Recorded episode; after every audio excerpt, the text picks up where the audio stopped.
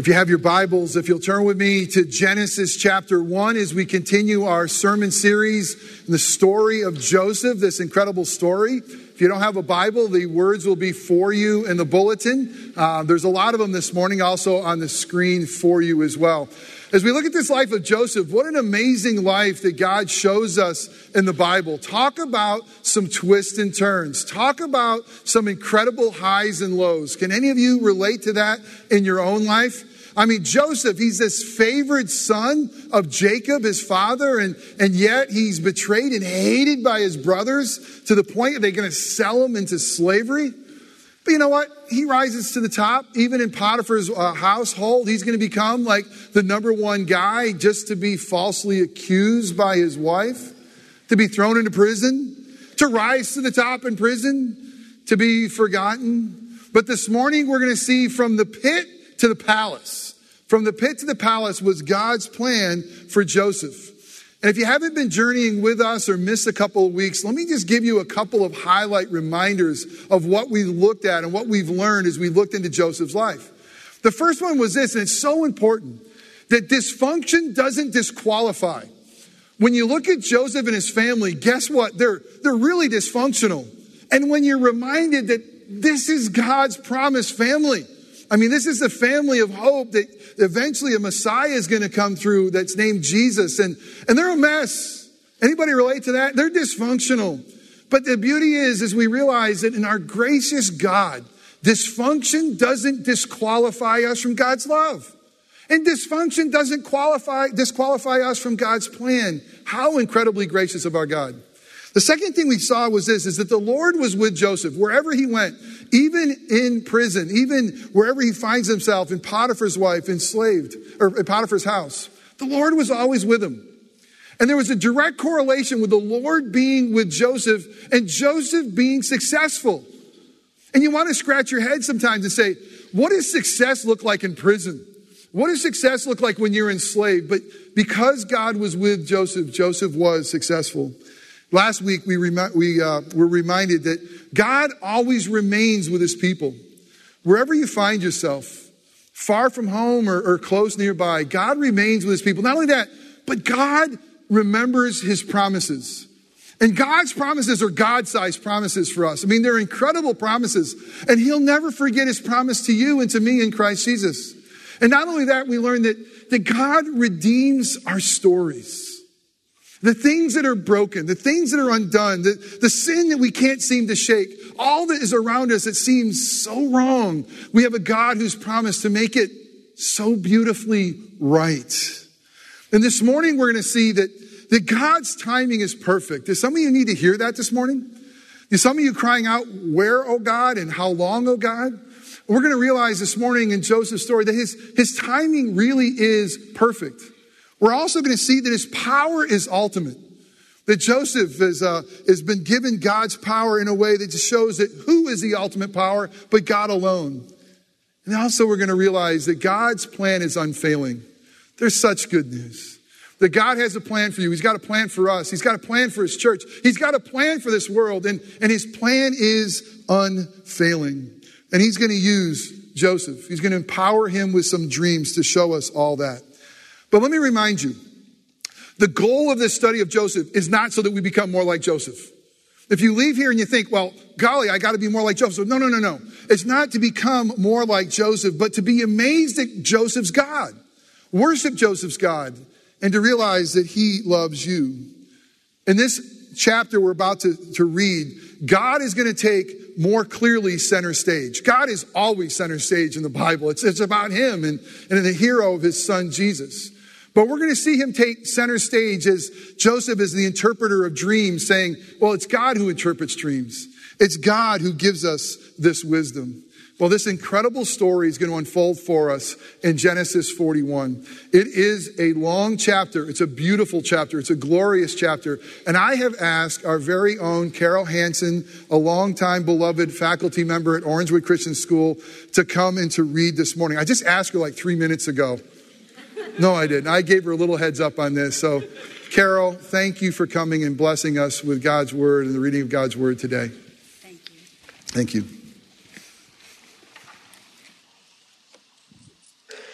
All right, if you'll follow with me to his glory, Genesis 41. After two whole years, Pharaoh dreamed that he was standing by the Nile. And behold, there came out of the Nile seven cows, attractive and plump, and they fed in the reed grass. And behold, seven other cows, ugly and thin, came up out of the Nile after them, and stood by the other cows on the bank of the Nile.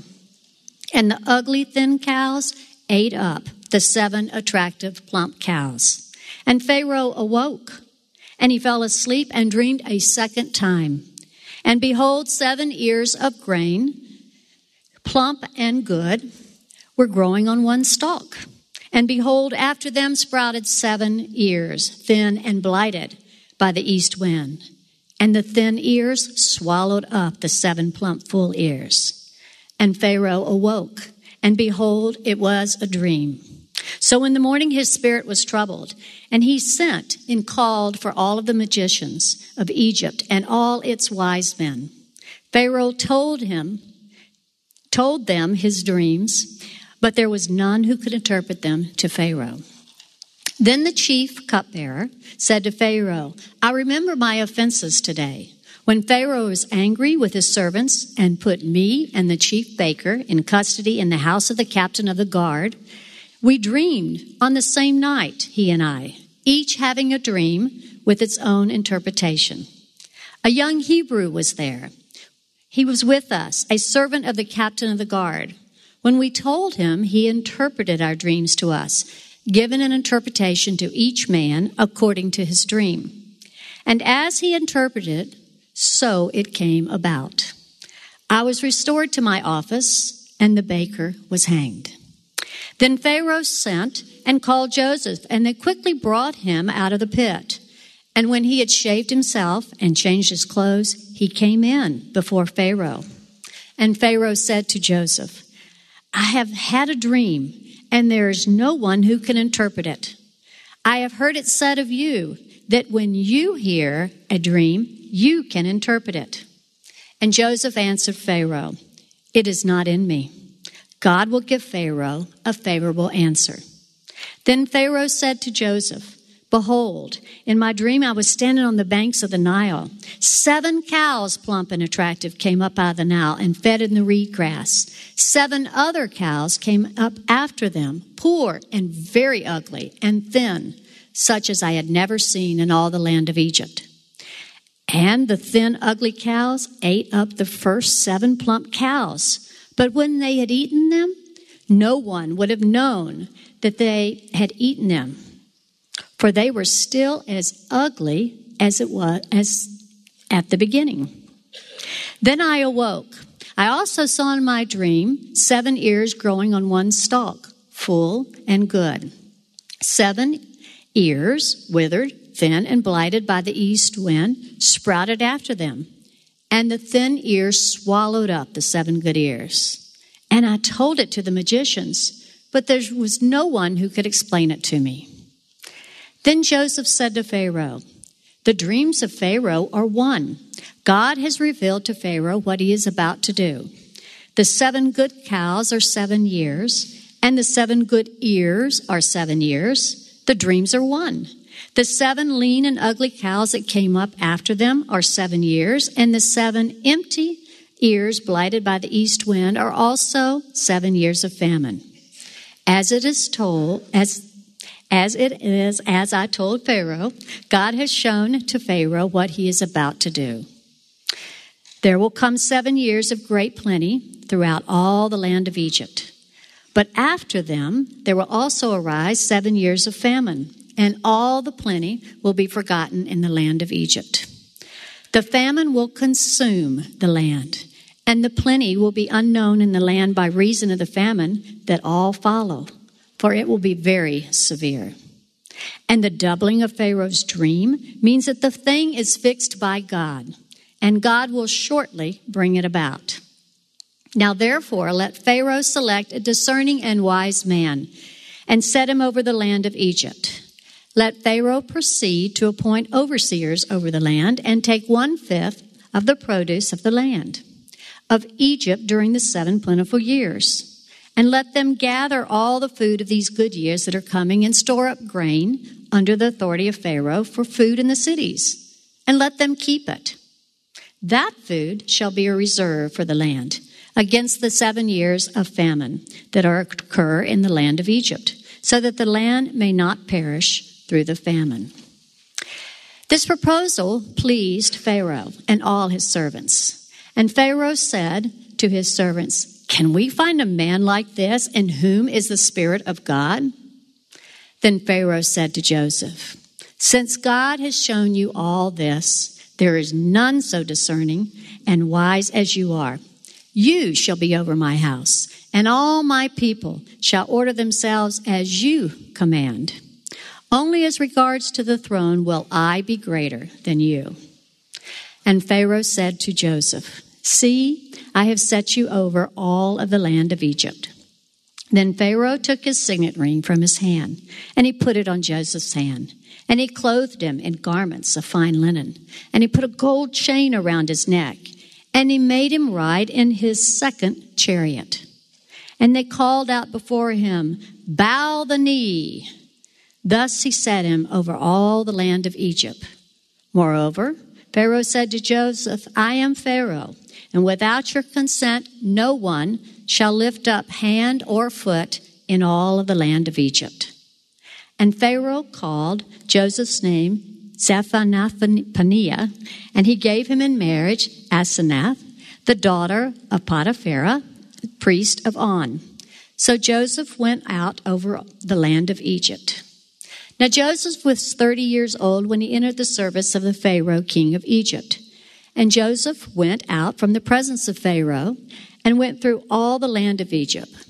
During the seven plentiful years, the earth produced abundantly. And he gathered up all of the food of these seven years which occurred in the land of Egypt and put the food in the cities. He put in every city the food from the fields around it. And Joseph stored up grain in great abundance, like the sand of the sea, until he ceased to measure it, for it could not be measured. Before the year of famine came, two sons were born to Joseph. Asenath, the daughter of Potiphera, priest of On, bore them to him. And Joseph called the name of the firstborn Manasseh. For, he said, God has made me forget all my hardship and all my father's house.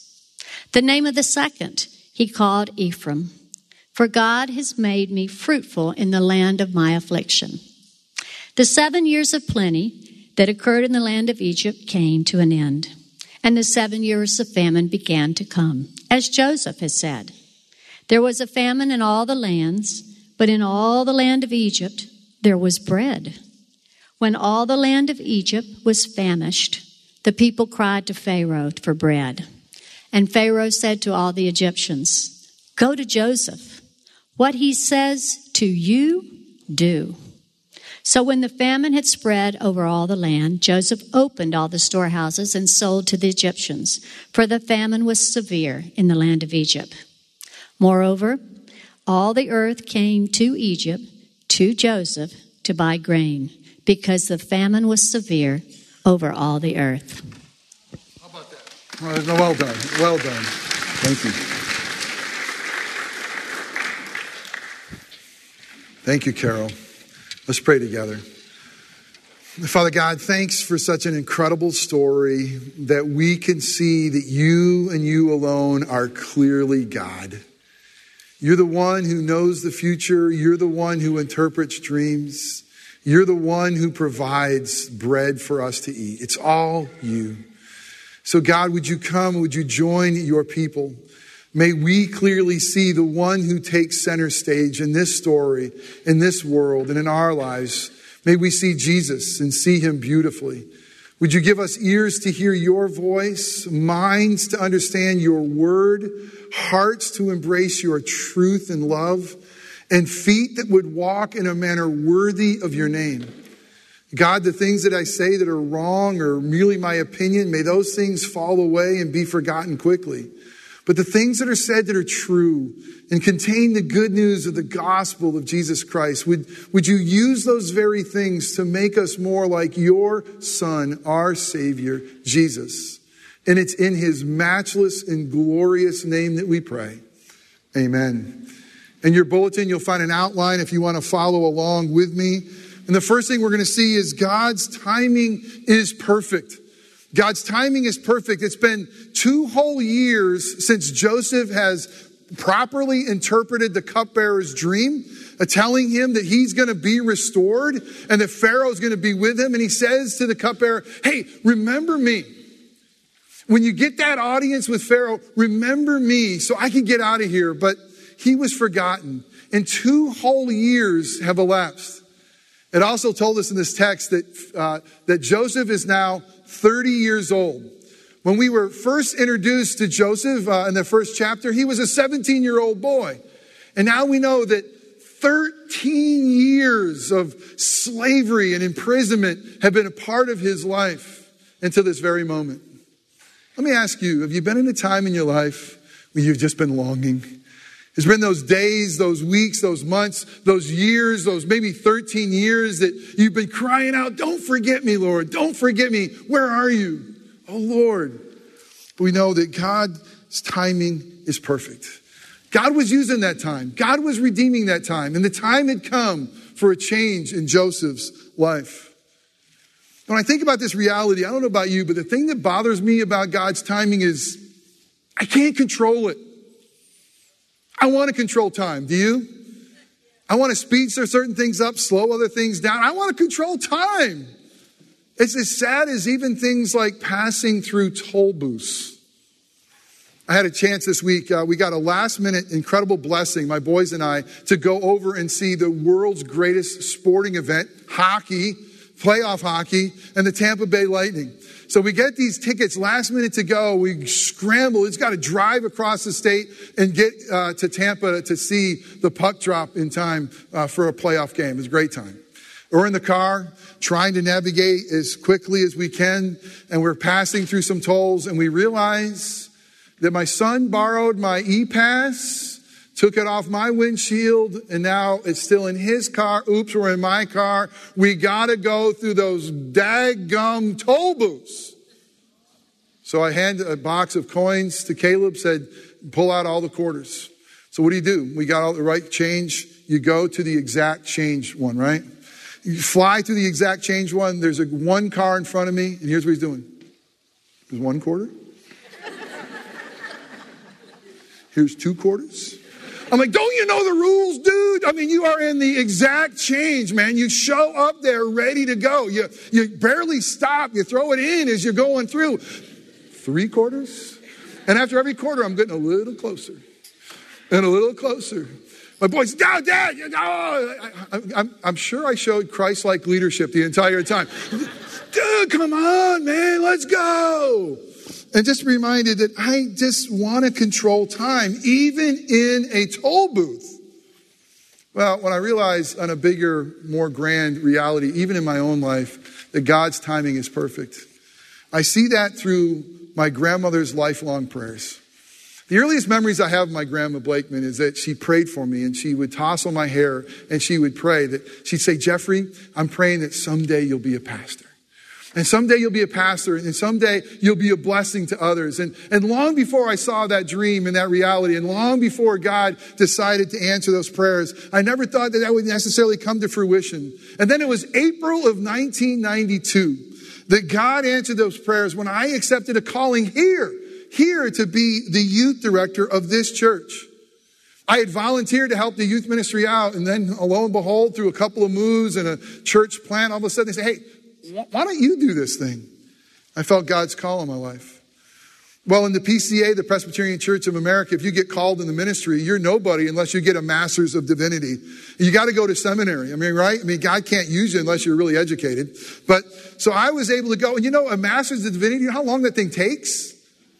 Three years. Three years. So raising a family, being in ministry, I was able to cram three years of an MDiv into eight years. it was a gift. It really was. But it didn't matter being eight years because, let me tell you, because I felt called to student ministry. I was one of those guys who's going to be a lifer. My, my, my entire calling was going to be working on the front line with students. So if it took me eight years, it took me eight years. But something happened during those years. And I had an opportunity to preach. And God says, really gave me a love for doing this. And he started to expand my, my heart to shepherd not just students, but, but more. I started longing for, for maybe the next step. And I started thinking, my goodness, will I ever get through seminary? Will I ever get ordained? Will this ever get over?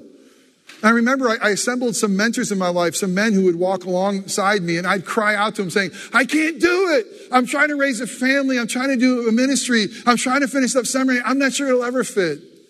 And they lovingly and wisely said, God is in control. Just relax. God's timing, His hands on you. Don't be so impatient.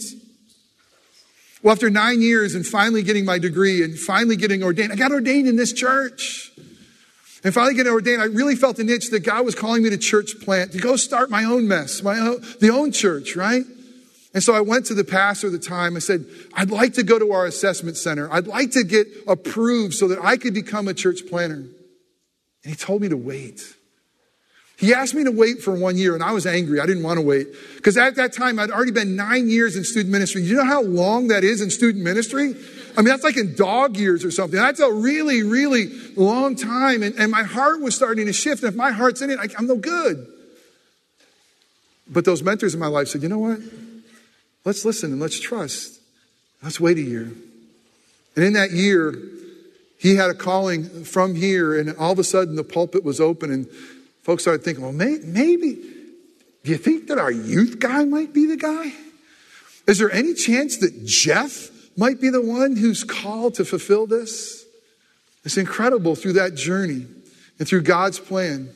And eventually, at the end of October, November 3rd, I, I, I, was installed as, as this church's lead pastor. And then when the vote came, and I got to tell you about that vote because I was coming up through the ranks of the church. And in our denomination, if you come in as a newbie outside, you got to get 51% of the vote to be the new guy. But if you come in from the inside, you got to have over 80%. You be somewhere for 10 years and get 8 out of 10 people to agree about you, right? well, the vote came, and and you know what? 98% felt like I was the guy. And every Sunday since, that number's been slowly declining and going right. but God's timing is perfect. I see it in my own life. And even though I was far from perfect when I started, I'm far from perfect now. I realized that He had a plan that was unfolding that even included my grandma's prayers. It's a pretty amazing thing. His timing is perfect. And it's incredible to see. But I got to tell you about God's timing. It's awful, a little bit goofy. You ever feel that way about God's timing? Let me tell you, God, God declares that his timing's a little different. He tells us in 1 Peter 3.18, he says this, a thousand years to him are like one day. And a thousand years, and one day is like a thousand years. And so you know you're talking about a God who says, my timing is perfect, but let me tell you, my math is different. My math and my understanding of days are different. And so, so for those of you who are longing and those of you who are crying and those of you who are wondering, hear the word of the Lord. God's timing always is perfect. But it really is God's timing. And then you have Joseph. Joseph, who probably thought my day has finally come. I mean, finally redemption. Amazing guy. Did you notice that everywhere that Joseph goes, he rises to the top? Usually something happens, he gets tripped up and he ends at the bottom, but Joseph's time, he probably thought it was finally come and redemption was finally here. And a key to his thoughts and how we know what Joseph was thinking was, was the way he named his children. Interestingly, he was going to become part of the royal family. I mean, the Pharaoh was going to give him his own daughters and daughter, and, and, and Joseph will wear the, the garbs of, of Egypt and, and even uh, seemingly have much of the culture around him, but he never lost touch with his God. But Joseph reveals his relationship with God and the way he felt about all this in the naming of his kids. He first, named the first one Manasseh. And it says this that he named him Manasseh because God has made me forget all my hardship and all my father's house. He's basically saying, Man, I'm forgetting the fact that my brother sold me. I'm forgetting the, the fact that I went from the favored son to the banished son. He's made me forget him. You think he's at the top, but God wants to say, Joseph, I have so much more for you. This isn't the top, Joseph. It's not right. Joseph, listen, our God is not the God who wants you just to forget your problems and forget your issues. He wants you to remember his grace through them all. And God is not the God who wants you to forget your family because what God is going to do, watch this, God is going to redeem his family. He's going to restore him to his family. He's going to do great and glorious things. God has even more than Joseph could imagine. He's going to restore his own family through Joseph. He's going to restore his brothers who sold him through his own life. Then there's Ephraim. Ephraim means this for God has made me fruitful in the land of my affliction. He's saying, you know what? It, it, it, I'm in Egypt. It's been a really bad ride here, but God has made me fruitful in my land of my affliction. But God has so much more in store for Joseph. So much more in store for God's people, so much more in store for you and me. Not just to be fruitful in the land of our affliction, but to be fruitful in the land of promise and of rest. And the original reading audience, that's where they were heading. I think for us to understand this is for us to understand a little bit about who our God is. He's, he's the God of the now and not yet. He's God who's reigning and ruling now, and yet not all of his promises are here yet. His kingdom hasn't fully come yet. But when we see the God of the Bible, he's this eternal one, the, the timeless one, the one who creates time itself. And the incredible story of the Bible is that, that Jesus, God's son, he puts on flesh. He becomes one of us and he steps into time. And he experiences all the restriction of time. He experiences all that we have to do by waiting in line and experiencing hunger and fatigue and, and, and sleep and thirst. The eternal one steps into the temporal. And we know that, that we have his blessings both now, today, and more tomorrow. Let me give you a couple blessings that, that now, if you know Christ Jesus is your Lord and your Savior, that your sins truly are forgiven. If, if Jesus is your Lord and Savior, you really are justified. You've been declared not guilty because of the work of Christ Jesus. Now we are robed in his righteousness, but not yet are we in his presence fully. Not yet are we, we able to no longer sin. Not yet are we no longer able to, to cry and to weep. There's more good stuff coming. And God's timing is perfect for the now and the not yet here. The second thing we see is God's power is ultimate. God's power is ultimate. In 2009, when we went through, Katie and I went through, and the family went through her journey of cancer, uh, in the midst of that journey, in the midst of that darkness, in the midst of that despair that many of us who I call in that fraternity of cancer know, we were given two tickets. We were going, given two tickets to a really fancy golf tournament. And I'm really, really grateful. It was one of those like little excursions from reality that we would be able to go. And, and it was a, a, tournament at the time called Tavistock. It was between two country clubs, Lake Nona and Isleworth. And just the greatest players in the world were a part of those two country clubs. And it wasn't open to the public, but if you were able to go, you could get really close uh, to the greatest golfers in the world at that time.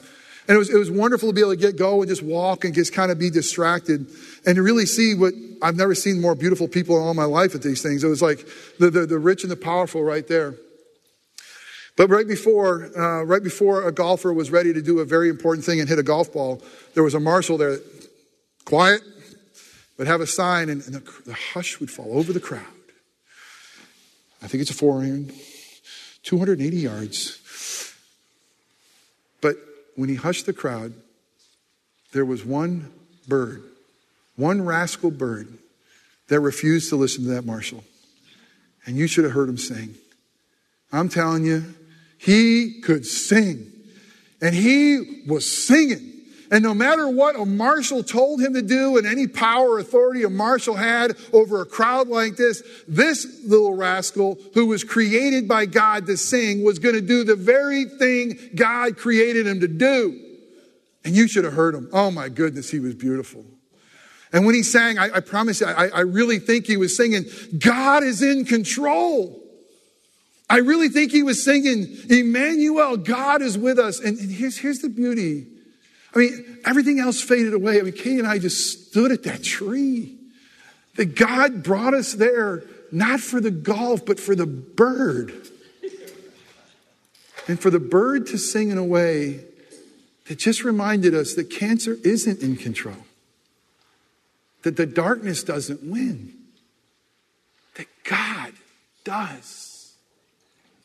I'll never forget that bird.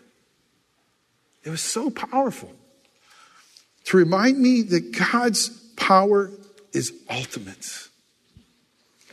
God's power is ultimate. And I love this because what does it say about Pharaoh? Now, Pharaoh, you got to understand, Pharaoh, king of Egypt, was the most powerful man on the planet at the time. I mean, he was the most powerful man on the planet. How powerful is Pharaoh? He can't interpret his own dreams. He can't figure them out. He doesn't know the, the future. He has all this power, and yet his power, he's got to get some slave boy out of the dungeon to come tell him what is really this is all about and what the future is all about. Maybe a little background to this is even more important. Do you know that in the ancient Near East, that the pharaohs and the kings, they were considered the image of God? They and they alone were the image of God. They and they alone were the sons of God. They and they alone were the only ones who could build the kingdom of God. What about those crazy pyramids? The gods told them to do it.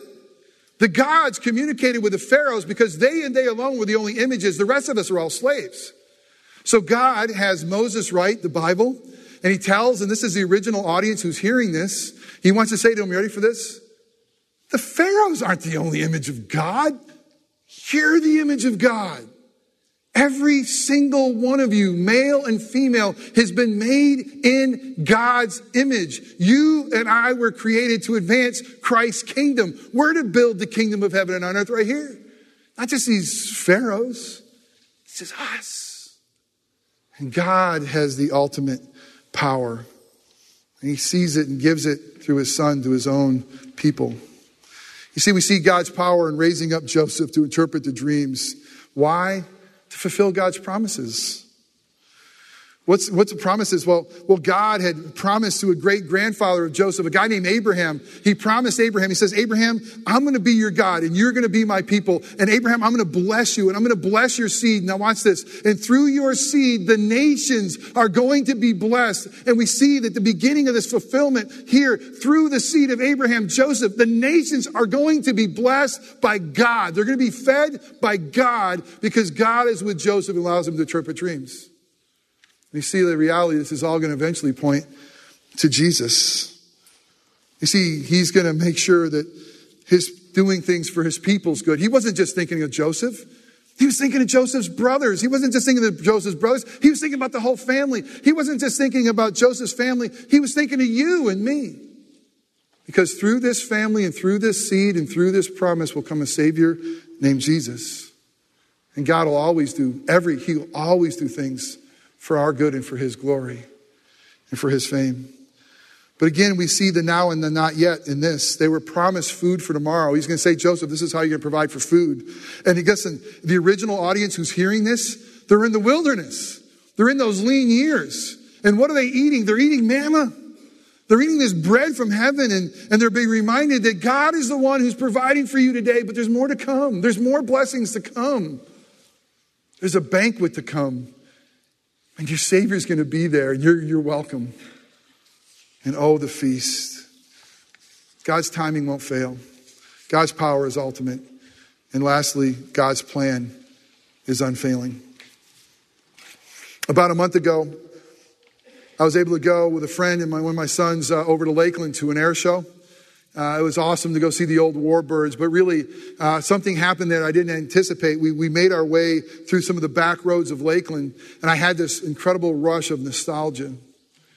You see, because I, I started to see God's unfailing plan unfold in my own life. I, I started, you know, those glimpses that you just see and say, if this didn't happen, that wouldn't have happened. If that didn't happen, this wouldn't have happened, and I wouldn't be here.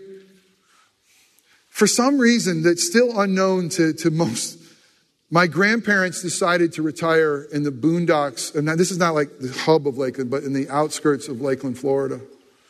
And so when they, they left uh, upstate New York and they retired, they, they, they came to retire in Lakeland, Florida. That became the central hub of the Jake's Vacations. Was right there in the beautiful Polk County metropolis in the boondocks of Lakeland, Florida. Because we would go there, my sister and I would both go to the Harvard of South, Florida Southern College. We both go and graduate from there. But it was at Florida Southern College that I would get involved with a ministry called Fellowship of Christian Athletes. And at the ministry of Fellowship of Christian Athletes, I would meet a really cute girl from Winter Park, Florida named Katie. And Katie and, and Katie's uh, family, the Ward family, they, they started going to this really u- unusual new church in Orlando area. Although their dad was an elder in another church in town, they heard of a young hotshot hot, hot preacher named Chuck Green. And this young hotshot preacher named Chuck Green that started in a storefront in Colonial, and their family went there. And as the church grew, they grew with them. And, and, when I was in college, we would come over and we would go to church together over here. I went to this weird church that was then over there named Orangewood. And I was Baptist, and Baptist God loved the most. And I, I didn't know that God loved Presbyterians. I wasn't sure. And I couldn't believe it that the, the preacher got up, Chuck got up, he, he opened the Bible. Yes, all right. He seemingly loved Jesus. So after I made sure that he was a Christian, I let him marry us. I said, okay, you can officiate the wedding. Katie and I would move to New Jersey, I would take, start my business career in Midtown Manhattan. And after a few years, we decided to raise a family. We're expecting our first child. And we decided to come back to Central Florida. But I wanted to make one thing clear. I wanted to show leadership. I wanted to put my foot down. So as we closed the U-Haul trailer and we gathered all of our stuff and we're ready to go back to Florida, and although her three sisters, brother, and mom and dad were already members down here, I wanted to make sure she knew something clearly. We will never join Orangewood. I will never be a Presbyterian. And I just imagine the heavens were laughing and say, not only will you join, but you'll be called to ministry. And not only will you be called to ministry, you'll be ordained. And not only will you be ordained, you'll be called to be the lead pastor. See, my own life, I know that God's plan, it just doesn't fail. I mean, I had my own plans, and they were different, and there were twists and turns, but God's plan doesn't fail. It didn't plan, fail for Joseph, and it won't fail for you and me. But Joseph knew, Joseph knew that God was ultimately in control. But listen, watch this. But Joseph also knew that he had responsibility. He knew that God had a plan. He knew that the plan wouldn't fail. And yet he did stuff. He planned. He, he took the knowledge that God gave him, the light that God gave him. He says, okay, now here's what God's going to do. You guys ready to work? You ready to go follow hard after God? You ready to do what we know uh, that clearly he's leading us to? I love that fact. I love the fact you see the sovereignty of God and you see the responsibility of man. But we know through uh, the unfolding of Joseph's story, the unfolding of our story, we're going to hear over and over and over again what others meant for evil, even your very own brothers, God meant it for good. Do you know that God's plan's not going to fail depending on who's going to be elected this next election? I mean, seriously, I mean, think of the next election. I think our, our country is probably more in turmoil of who's going to be our next president. Oh my goodness, who's going to be our next president? Do everything you can to be a responsible citizen here, but you're a citizen in heaven. Let me tell you something God's plan will not fail, no matter who is in the Oval Office. God's plan will not fail, even listen, listen to this, even despite your own sin and folly, God's plan won't fail. You're not going to mess up God's plan. You might do the wrong thing, and you might have the consequences from that. Be ready for this. God's plan is not contingent on you or me or our good or right or wrong or sinfulness. God's plan is God's plan because God is God and it's unfolding. It's beautiful. It's good. And it won't fail. Not even our sin and folly will disqualify us from it. It's God's plan. But let me remind you of God's ultimate plan. You see, Galatians 4 4 will say, in the fullness of time, when, when, when time had reached the gestation period, it was going to give birth to all of God's promises. In the fullness of time, God would send forth his son, and his son, born of a virgin and born under the law, so that he might redeem us, so he might rescue us, so he might adopt us, so that he might make us his sons and daughters. In the fullness and the perfectness of time, God's plan unfolded. And the ultimate powerful God came to rescue you and me. God had a plan for Joseph, but it went beyond him. God had a plan for Joseph's family. And God has a plan for us to be a part of his family in Christ Jesus. Let me ask you this question. If it's true, if God's timing is per, uh, perfect, if it's true that God's timing is perfect, if it's true that God's power is ultimate, if it's true that God's plan will not fail, what are you afraid of? What are you afraid of? How shall we then live?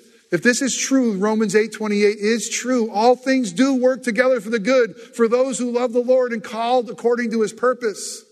All things will work to our good and what that might look like, all things for our good make us more like Jesus. The highs and the lows, the success and the failures, God wants to use all those things to make you look more like your savior. He's going to use all these things for his glory, to tell his story. Because God is ultimate. It's really uh, ultimately about him. But if this is reality in Christ Jesus, let me tell you some good news. You're free. You're forgiven. He's come to give you life and life abundantly. And he's come to make you fruitful for his kingdom. His timing is perfect. Wait on him. His power is ultimate. Rest in God. And his plan is unfailing. Trust in God. Let us pray. Father, it is so good to know that you and you alone are in control. Our lives spin out of control. Our world seems to be spinning out of control. What in the world can we control? Nothing. Only you are in control. Because only you have the source and are the ultimate power. And we thank you for how you use it for your glory and our good. And only you and your plan is unfailing. God, we look back at all the things we thought might happen and all the plans that we made and the things that have crumbled and fallen away, but the things that have been done. And if we look through the eyes of the gospel and the eyes of the cross, we see you there every step of the way. Even in grandparents who retire in Lakeland, even at FCA, and even in birds that beautifully sing on golf courses. Our God is in control. And our God is good. And our God loves. May we rest in that reality. And still, like Joseph, do that next right thing that will bring you glory and advance your kingdom. We pray in Christ's name. Amen.